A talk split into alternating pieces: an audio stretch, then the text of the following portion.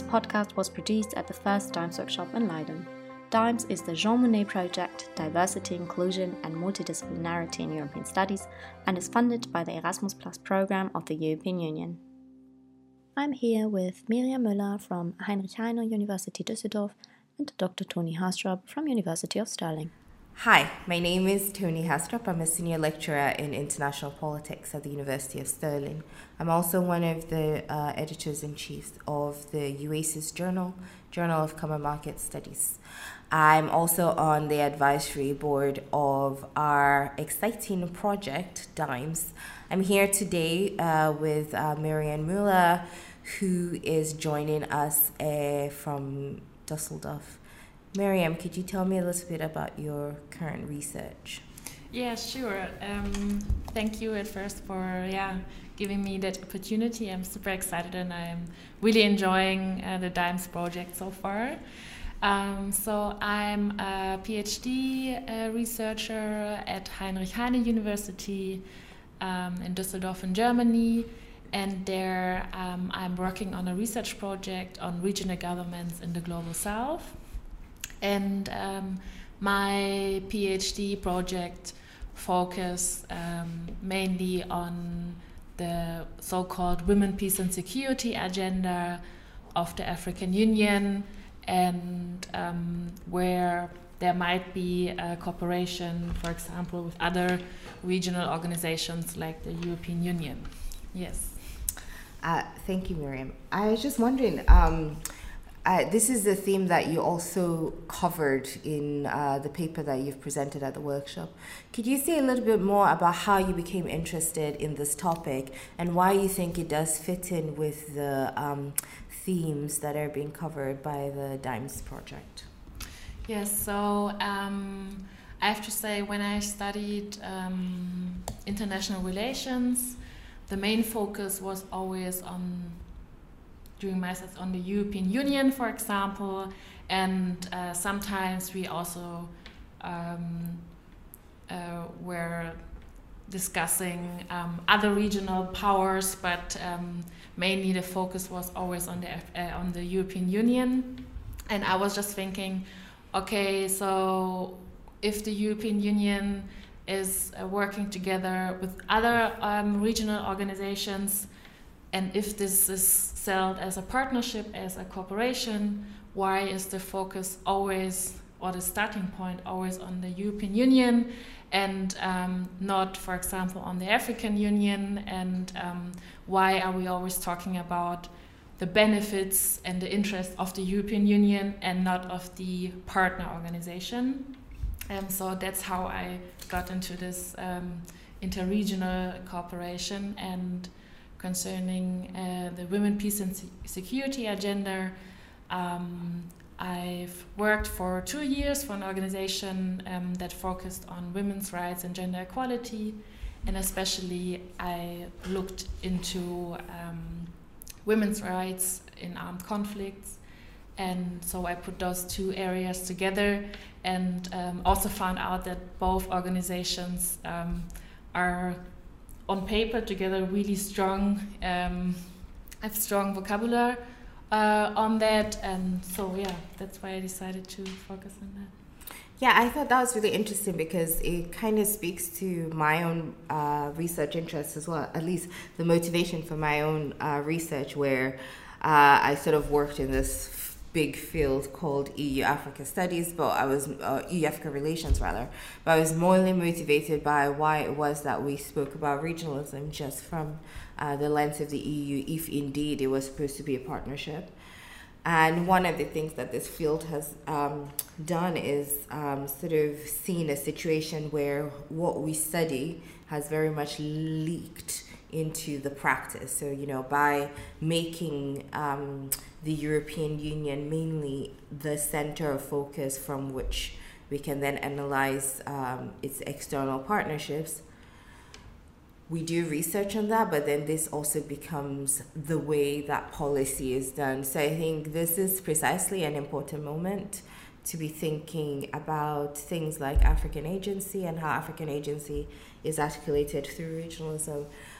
Uh, similarly, I think it's fascinating around um, women, peace and security, because one would expect that because of that, um, you know, the ways in which the European Union is often sort of put on top of this hierarchy of regions, then it should know what it's doing with regards to women, peace and security. But at least in my experience, I found that the African Union uh, has its act together a bit more than the European Union does, even though lots of things are changing about the European Union.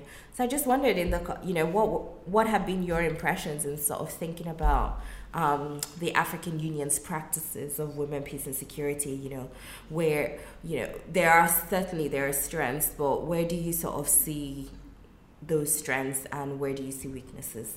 Yes, so um, I totally agree with you. Um, when I when I looked into the um, documents like um, monitoring frameworks and so on of the African Union, and also um, into certain projects um, like um, the Women Mediators Network FemWise, mm-hmm. I was just thinking, okay, like it seems to be there's so much knowledge mm-hmm. also um, um, in the African Union on how really to implement the Women, Peace and Security agenda, and also how Uh, to enable um, African women's um, agency. Um, so why is it then, if we look at the partnership between the African Union and the European Union, it seems like that the focus is more on the European Union promoting um, ideas how to implement the Women, Peace and Security agenda on the African uh, continent, although the knowledge and also you that the conflict setting is on the African continent. Um, the the the agency and the knowledge seems to be, um, yeah, not put like not to put like in a balanced way. Mm. Um, so this is something really interesting for me, and um, I I just want to know, for example, maybe there are like just institutional mechanisms and instruments that enforce that asymmetry, um, because certainly um, concerning the knowledge, um, there there shouldn't be like an asymmetry. Mm-hmm. Um, and I think the strength is really um, when we look first at the African Union, you have a really strong leadership with the Special Envoy on Women, Peace and Security, uh, Minata Lioop. Um, And she comes from, she has a civil society background, so you, you you really believe her when she's saying like, okay, we have here the gaps, implementation gaps.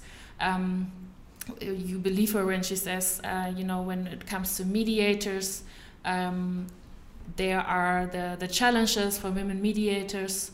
And I think looking at the European Union um, special representative, it has more this diplomatic uh, framework, so it's. I think there's a little bit missing, like the, the activism and um, um, yeah, the, the the local knowledge of what is happening on the ground. And actually, I think the European Union can should really learn from that. Yeah. I mean, I had this uh, conversation yesterday, actually, the special with one of the advisors to the gender advisors in the European Union, saying, you know, you could really learn. And it's quite interesting because I think that um, at least the people working on the W P S issue, there is a bit of an acknowledgement that, you know, when you're thinking, because all, all of this is thought of in the context of foreign policy, and there's a bit of an acknowledgement that, yeah, we do need to sort of tap into Um, those uh, local knowledges that exist uh, both at the African Union level, but also obviously in the regional economic communities, for example, ECOWAS or SADC in Southern Africa. And I, I certainly, you know, there's a lot we can say about existing local national knowledge. But I think obviously uh, in the context of thinking about Africa's relationship with the E U, this is a constant battle, right? And I And one that goes beyond uh, W P S. But I think one of the reasons why W P S is so important is because it's such a major framework um, to be considered in the context of the European Union support for the African Union around um, peace and security. So I was just thinking, you know, I mean, what you've said um, shows us that it is important to look beyond Europe to understand Europe, to look beyond Europe to understand European uh, foreign policy and, and gendered practices. Um, and I just wondered how, if you were to articulate that in in the context of what you, you in your opinion, what you think DIMES is trying to achieve, how do you think your research can contribute to um, the objectives or the aims of DIMES as a network? Um, actually, I think what really during the last two days um, I got out of the DIMES workshop is really to be brave and also to be um, curious and um, in terms of thinking, okay, although it's framed at, as European studies, um, we shouldn't be afraid to, to ask um, questions that might in the beginning not look like European questions, um, but are linked uh, to European um, development policies or um, identity policies, cultural policies, et cetera. And um, in my case, that means um, also questioning the European uh, Union's uh, policies on promoting gender equality and women's rights, and why um, why it sh why it's an interest for them and um, for the European Union, and why the European Union is really pushing forward to it, and at the same time to get the balance uh, to also ask the question, okay. Um, What is the African Union's um, interest to uh, to cooperate actually with the European Union on this really normative also framework, mm. um, which is like when it comes to uh, to the normative framework, I mean culture, context, and contextualization is so important. Um, and also the understanding of what is security for for for um, uh, women and other marginalized groups uh, on the African continent. Um, so asking that kind of questions, going beyond um, the dominant definition of uh, hard security and so on, it takes a lot of courage, and um, that's what I kind of got out from that. Two days. Yeah, I think that's a very good answer. It sort of underlines uh, uh, Cynthia Enlow's call to be curious always. I think that's always a good research motivation, that I think sometimes uh, the ways in which we study the European Union uh, as an actor, but also extending that beyond the European Union, thinking about um, the study of different institutions and frameworks within Europe, Uh, tends to be quite constrained.